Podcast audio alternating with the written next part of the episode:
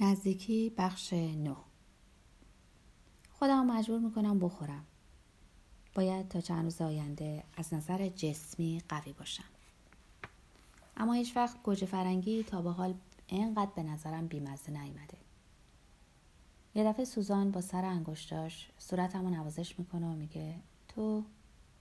چی؟ شاید اون پریشونی و آشوب ذهنیمو حس کرده. همین. گفتم تو فقط همین. به سوزان خیره میشم. مهربانی حالتش مبهوت هم می‌کنه. با خودم فکر می‌کنم شاید زمانی یه جورایی منو دوست داشته و اگه کسی انقدر خوش شانسه که کسی عاشقش بشه باید اون عشقو بپذیره و قدرش هم بدونه. انتظار داشتم با هم جربسی بکنیم و اون وقت راحت تر می‌تونستم از خونه بزنم بیرون. اما می‌دونم بهتر عاقل و هوشیار باشم. و بدون عصبانیت یا حالتی که باید کسی رو بکشم با غذا یا کنار بیام. نباید گرفتار اوهام بشم و هزیان بگم. برای امشب کمی دیوانگی کافی است.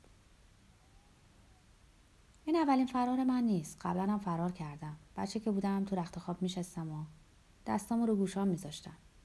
در حالی که پدر مادرم طبقه پایین با هم جربست می‌کردن.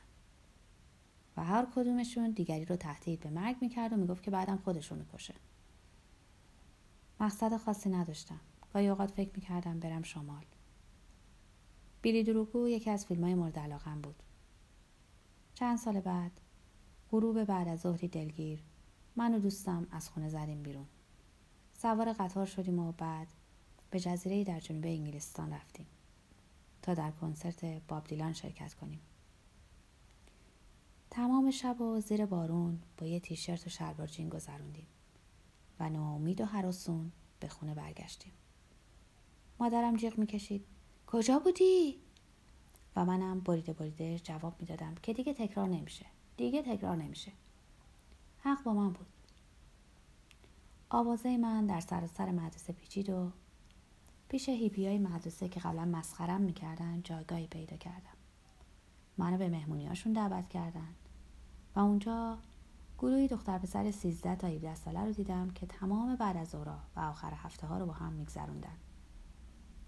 اونا ماریجوانا و الستی میکشیدن حتی سر کلاس. در خونه هایی که مهمونی برگزار می‌شد پدر مادرها نبودن و پسرها و دخترها در اونجا آزادانه با هم عشق بازی می‌کردن.